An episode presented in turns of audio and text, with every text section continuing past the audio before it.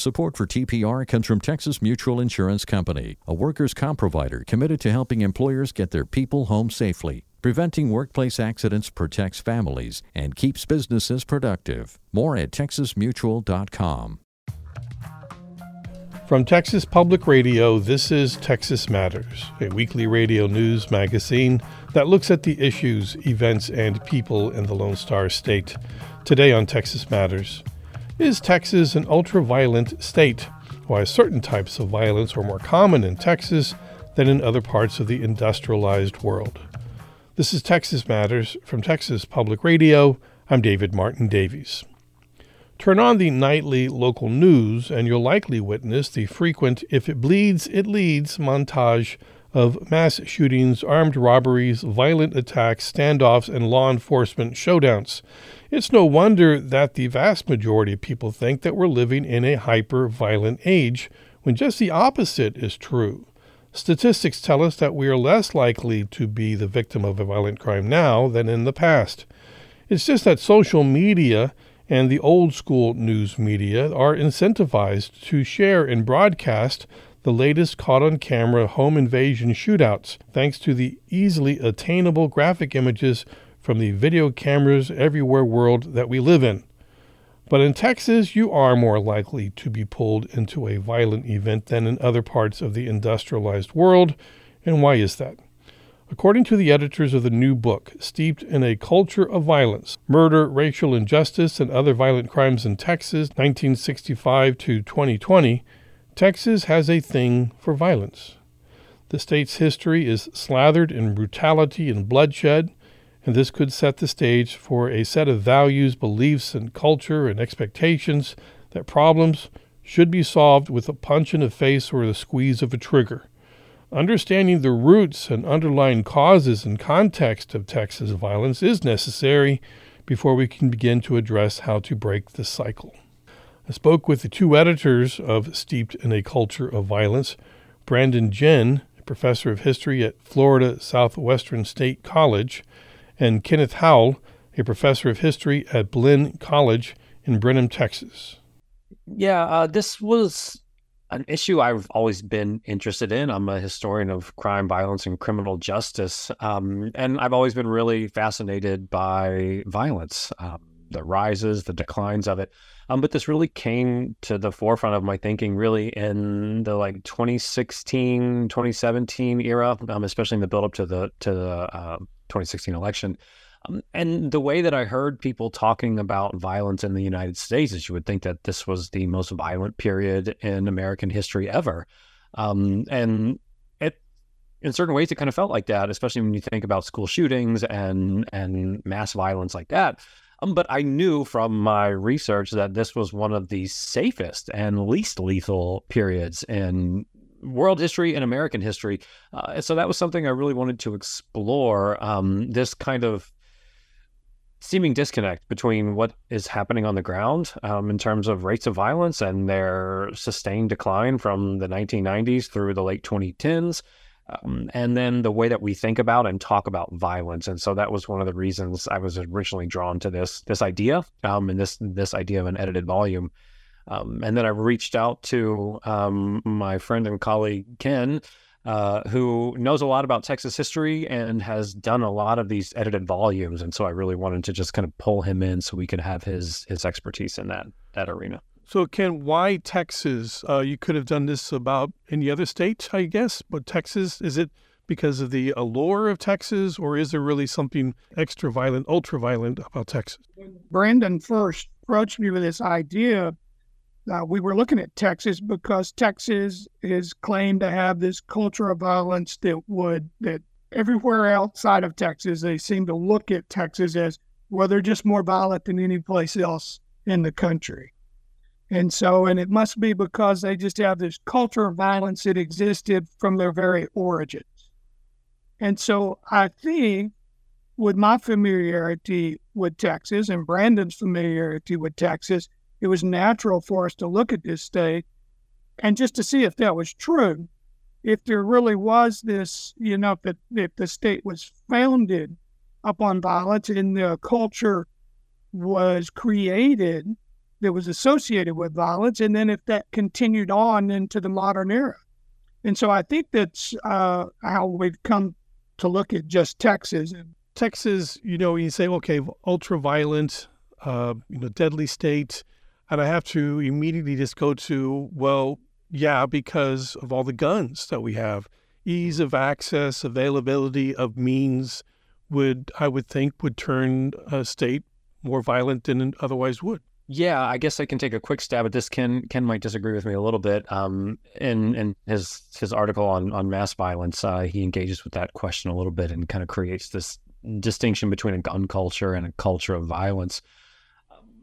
And I think yeah, the the easy availability of of guns makes violence much more lethal.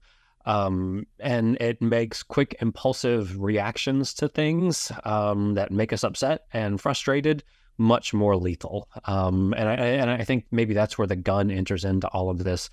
Uh, people around the world are impulsive in a lot of ways. We all get frustrated and mad about different things. Um, but yeah, it, it, does seem like there's something peculiar about about Texas, the South, the United States, kind of writ large, as as perhaps the the only kind of Western country that still has pretty exaggeratedly high rates of of homicide and lethal violence and non lethal violence. Um, and and I think a lot of that has to do with the availability of weapons, um, lethal weapons.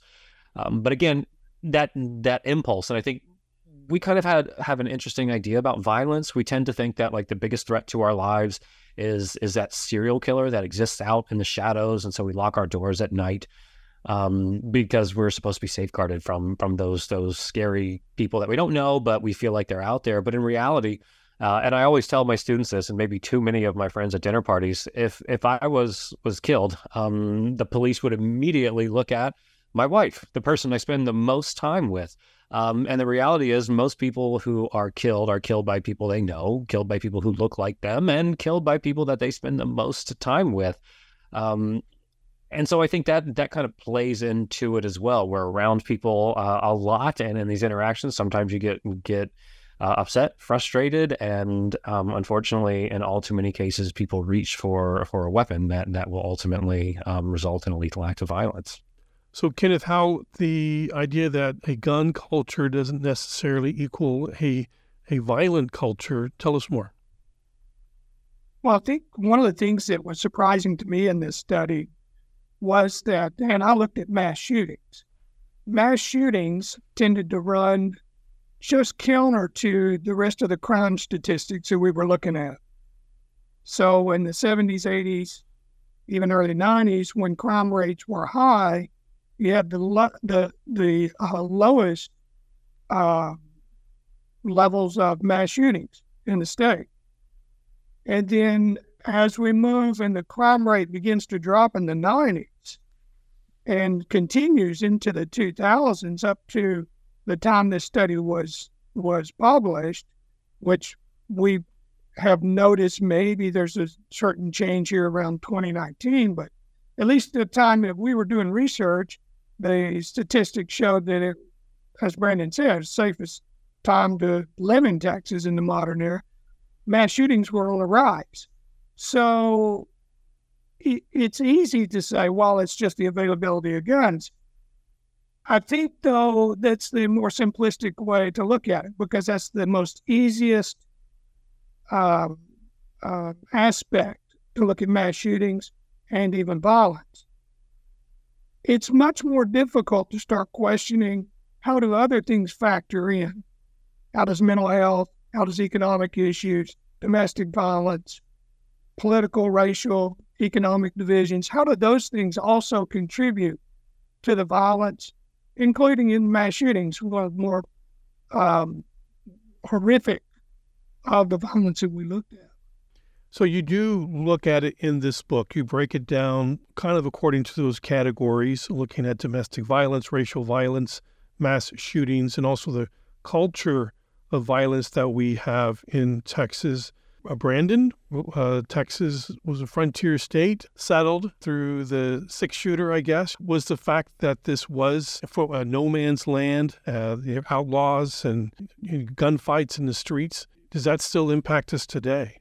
You know, I think all, all of that historical, cultural development certainly plays into it. And we do, I think, a pretty nice job in the introduction of kind of explaining the long history of violence in Texas. And I think this is the the important um, thing our book really contributes. This isn't just a recounting of a bunch of violent acts that happened in Texas history um, or from 1965 to the present. Instead, this is this this is a look at the ways in which um, violence, culturally, politically, um, was not necessarily discouraged and in some case promoted as as an acceptable behavior um, or at least not a behavior that would get you in a whole lot of trouble um, and so i think that's kind of bound up in a lot of the different avenues of violence that the the different authors looked at um, I think if you were to poll most people, um, you say, is is is violence something you support? Most people would probably say no. Uh, but once you start to break it down, like, okay, well, what if someone breaks into your house? Are are are you allowed to to shoot that person? Right? And people, well, you know, maybe in under certain certain circumstances. And so those were kind of the elements that that we wanted to take a look at is in in in, in these different arenas. If it's if it's violence against minority groups, if it's violence against LGBTQ people, violence against women, and domestic violence and mass shootings and violence in prisons and gang violence and all these different uh, arenas um, how how does Texan culture respond to that? And so I think there's there's this kind of historical holdover. Um, I think I think perhaps the culture of violence was most robust um, in that late 19th, early 20th century. This is after emancipation and the Civil War and the era of feuds in Texas and um, the presence of formal institutions of criminal justice are there, but they're they're not as widespread as they as they are today. So they're kind of coming into their their more modern development. Uh, and so I think there's there's certainly a holdover to that. Um, and all of our authors identified that that a culture of violence existed in these different arenas, except for mass shootings. Um, and they said even though it has been tamped down over the course of you know the last 20 30 years uh, there's still elements of it that remain and so i think one of the really interesting things that that our scholars engage with at the ends of, of, of most of their chapters is they say look we've come a long way but there's still elements that that within our society writ large that that do support these these kinds of acts of violence or at least don't think they're as problematic um, as maybe we would all like to think they are. And so, what happens when violence starts to increase, as we're seeing now over the last you know three four years, rates of violence have gone up. Um, and so, even though culture can be tamed and shaped and and and morphed, and especially a culture of violence, it's not a foregone conclusion that you know we've kind of won, and this massive cultural shift will never shift the opposite direction and begin to embrace these things that are seemingly unthinkable. Uh, today and so i think that's where that that kind of historical culture kind of leads into um, violence and the support or opposition to it today.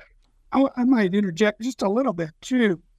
You know, one one of the purposes for our book, and and I don't know if we mentioned this, but this is kind of a first foray into looking at this topic, really, um, in Texas for sure.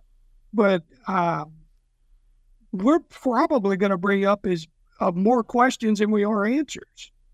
I would, I right. think Brandon would agree with that. Yeah, absolutely. We are certainly hoping that this isn't looked at as a final word on this, more like it's the initial uh, part of the conversation, particularly with mass shootings, because there's more questions that I have about mass shootings, you know, than than I have answers at this point in time. And I hope people will look at this book and will pick it up and and pursue these different um, uh, types of violence and will further research them.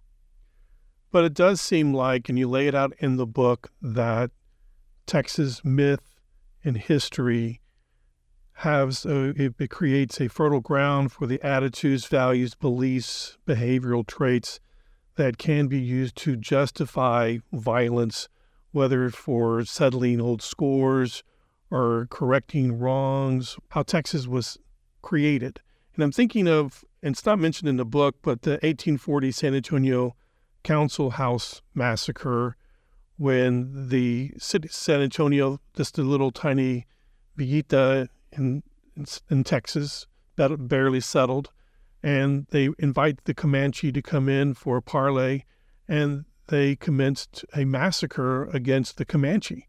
And it is brutal and uh, takes house to house fighting all through the, the little town, and it's still remembered today. created the city in a way, and that that has some resonance, I would imagine. Yeah, and and that's kind of one of the points we were trying to bring up with the book too, especially when you look at the past, like the glorification of you know the Confederacy and the Alamo and the Texas Revolution and all these these different ways where you know heroic men stood up for what they thought was right and they used violence to achieve certain ends. Some of that is obviously in, in, in war, which I guess comes to be expected.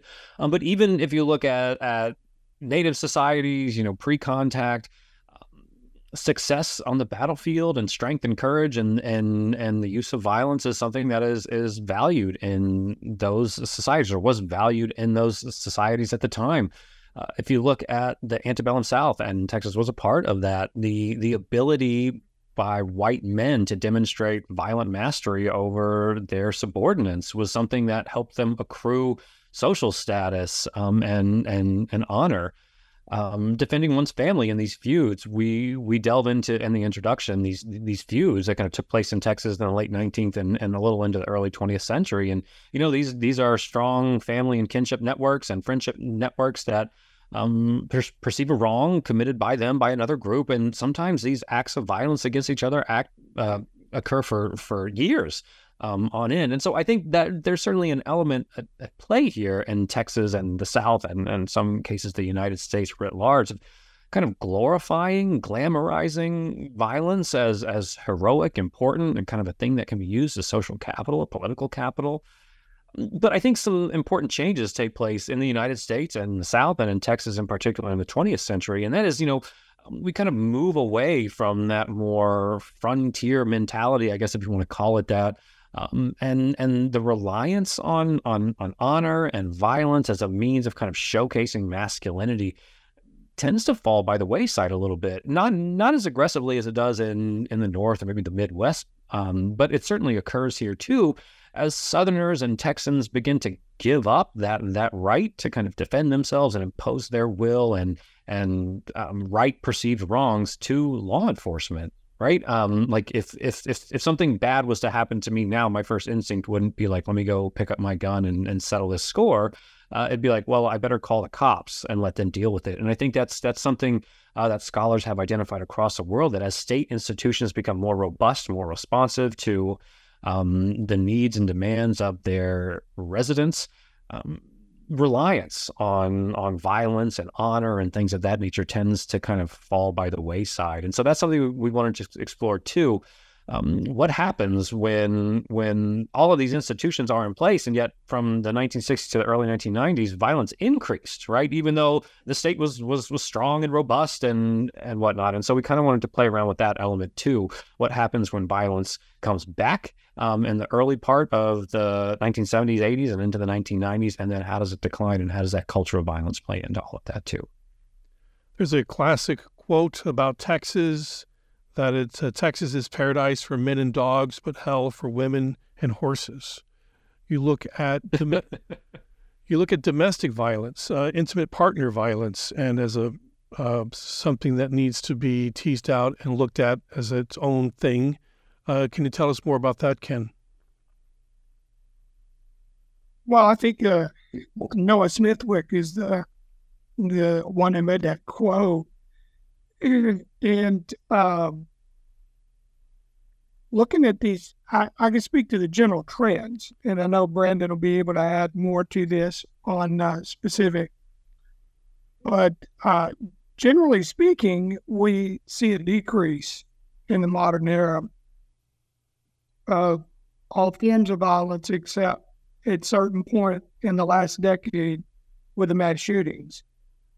Um, is Texas more uh, hell on women in in terms of domestic violence than anywhere else? You know, domestic violence in this country is a significant problem, and I'm not sure that Texas it's more a problem or less a problem than any other state. I don't think Texas is exceptional in that regard. Um, Brandon, maybe you might could uh, fill in something there on that. Yeah, I mean, uh, I really have to commend Ashley Baggett, who was the author behind that chapter, for what she did intimate partner violence is notoriously a difficult thing to track statistically. Um, often cases go unreported, and so even if you look at, at cases that are reported to law enforcement or something, that's that that that's only a small portion of the overall acts. And so, where I think Texas fits in kind of nicely, and and how Ashley framed it, is that this is really kind of one of the the centers for organizing by women um, against domestic violence and trying to promote awareness about the fact that this is a thing that exists. Uh, which you know it's kind of alarming for us to think about that like people didn't consider this to be a real problem um, you know, in the 1960s, 70s, and into the 1980s. And so she really foregrounds the role of Texas women in both Texas organizations and in these national organizations that are both um, raising awareness about the issue of domestic violence, intimate partner violence, um, the threat that it poses to women, um, advocating for um, law enforcement to take these acts of violence more seriously. I think if you look at all the chapters, you'll see kind of a common theme among a lot of these is ambivalence by by law enforcement on behalf of law enforcement. And so if you think that the police or the courts or prosecutors won't take this act of violence against you very seriously, you are less likely to report it. And in some cases, you are more likely to try and take matters into your own hands to resolve it. And so um, again, I can't really speak to whether or not Texas is is is more violent for women uh, and I don't think Ashley Baggett, who again wrote the chapter, makes that case, but she just foreground Texas as this site of activism, both um, obviously statewide and at the local level, but even on the national stage, it becomes a real important central place um, for the push to make violence against women uh, a, a, crime that law enforcement responds to, the Violence Against Women Act, and things of that nature. So I think that's where Texas fits into the story in a really, really robust way. So when we talk about the use of violence, and you write there. There's there's material in the book about Texas and using the death penalty, and um, there's you know it, it's the, the state itself, in a way, is using violence to rectify what it considers to be a problem by killing people. Is that just a continuation of the thought that you know violence is a can be a solution? It's not always a, a problem, Brandon. Ah, David, I love that question. That, that's that's really thoughtful. Even as you were saying that, I was like, man, we could have tried to include a chapter on like a death penalty. Um, you know, I guess at a certain point, the publisher is like, this can't be a tome. You know, you got to kind of winnow it down a little bit. Um, but I, I think there's a couple of things at play here. One, yeah, that's a really interesting question. We can use violence to stop violence. Um, and in many ways, that's kind of what undergirds lynching, uh, right? Like if we just lynch black people in these really public and gruesome ways, they'll stop threatening white women, even though they weren't threatening white women in any robust way. But that was at least the justification and the argument. Uh, with feuds, right? Um, well, they they were violent against us. Let's go kill more of them, uh, and then that will stop it. And so maybe I, I I I guess if I'm just kind of speaking off the cuff here, you could kind of see this as a continuation of that impulse, right? If we if you kill someone or you you commit a, a heinous act and and you're convicted by a jury of your peers, uh, yeah, we'll use violence to to uh, exact retribution. I do also think it's important to keep in mind though that I don't know if there's been any like statistical proof that suggests the death penalty is responsible for reductions in violence. Um, I think you'd be very hard pressed to find again, if most acts of violence are kind of spontaneous and on the spot and not like done by serial killers, very few people are like, God, I was so mad at my wife that one night. I had too much to drink and I was about to do it, but the death penalty. So I don't, I, I don't want to do that, right? Um, but I think maybe it makes people feel a little bit better um, that that they have this tool as a potential deterrent, even though its its deterrent effects are maybe uh, not as robust as some proponents of it would have us think. So you, you brought up lynching, so let's go back to that. Lynching as a form of terrorism against a group uh, in our society, uh, Black people, to remind them that they were essentially powerless and that they didn't have access to the judicial system. So, how was that uh, a form of uh, this to violence that Texas was seeped in? Ken? Well, just you know, we have James Byrd incident, which uh, certainly in the modern era uh, is a modern day lynching. Right, that's the dragging death in, in Vidor, Texas. Yes, correct. And uh, that made up a central part of the chapter that was on racial violence. and also then um, I guess there, there's certain uh, hesitation in law enforcement or even maybe profiling factors in. I know that was brought about in terms of this chapter in, in the Houston area. Now, that's certainly not to uh, disparage the, police forces and so forth. They have a tough job to do, but that uh, racial profiling could be a factor still, even today, uh, in police work. Uh, in terms of the lynching culture, now Brandon's written about this up in Northeast Texas and Paris, Texas. He has a, a very fine article in the East Texas uh, Historical Journal, and and it might be he could shed more light on kind of this lynching culture that uh, Texas was noted for early in its uh, early 20th century, late 19th century period, and how that relates to maybe more of this racial violence we see today. But I think there is a certain stigma that's still there underneath the surface that uh, uh, if there is a wrongful death, we'd immediately that that's the image we go to. I believe today is that image of lynching. You know, the Jesse Washington uh, lynching in Waco, Texas, which was a horrific ordeal early 20th century, to something that, about the lynching culture and make a stronger connection. So, where do you see the, the, the resolution or trying to just put this in perspective, knowing that, okay, let's accept it. Texas is steeped in a culture of violence. So what, Brandon? Yeah, so what? You know, I just had a bunch of conversations with students where I make them answer this exact same question. Um, I think a couple of really fascinating trends. We, we we tend in the scholarship to think that this culture of violence has declined over the 20th century. As I said before, that that the state becomes more robust and we rely on the state to kind of settle our scores. Um, and and I think in large part that is true. Um, I also think it's important to keep in mind that just because the culture of violence kind of recedes a little bit, that doesn't necessarily mean that one, it can't return, and also that that declining rates of violence are a foregone conclusion. Um, you know, from the 1960s to the the early 1990s, violence is increasing when presumably the state is is fairly robust, and this culture of violence kind of falling by the wayside. Um, it declines pretty precipitously throughout the 90s and through the 20 teens until the last couple of years, and it starts to go up again.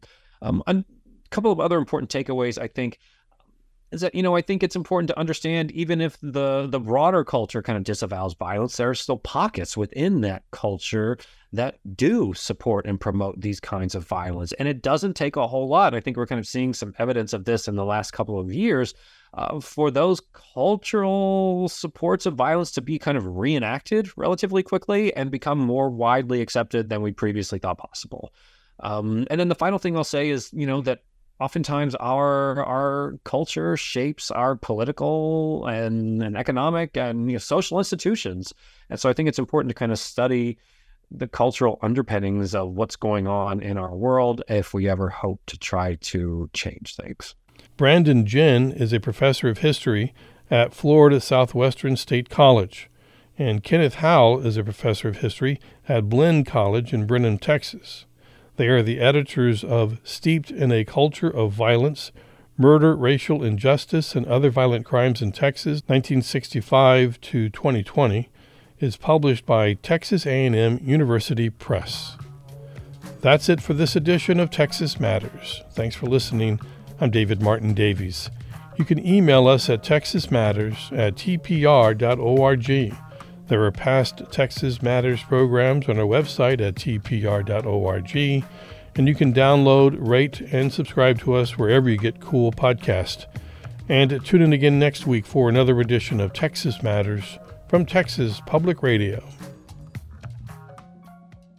Support for TPR comes from Texas Mutual Insurance Company, a workers' comp provider committed to helping employers get their people home safely. Preventing workplace accidents protects families and keeps businesses productive. More at texasmutual.com.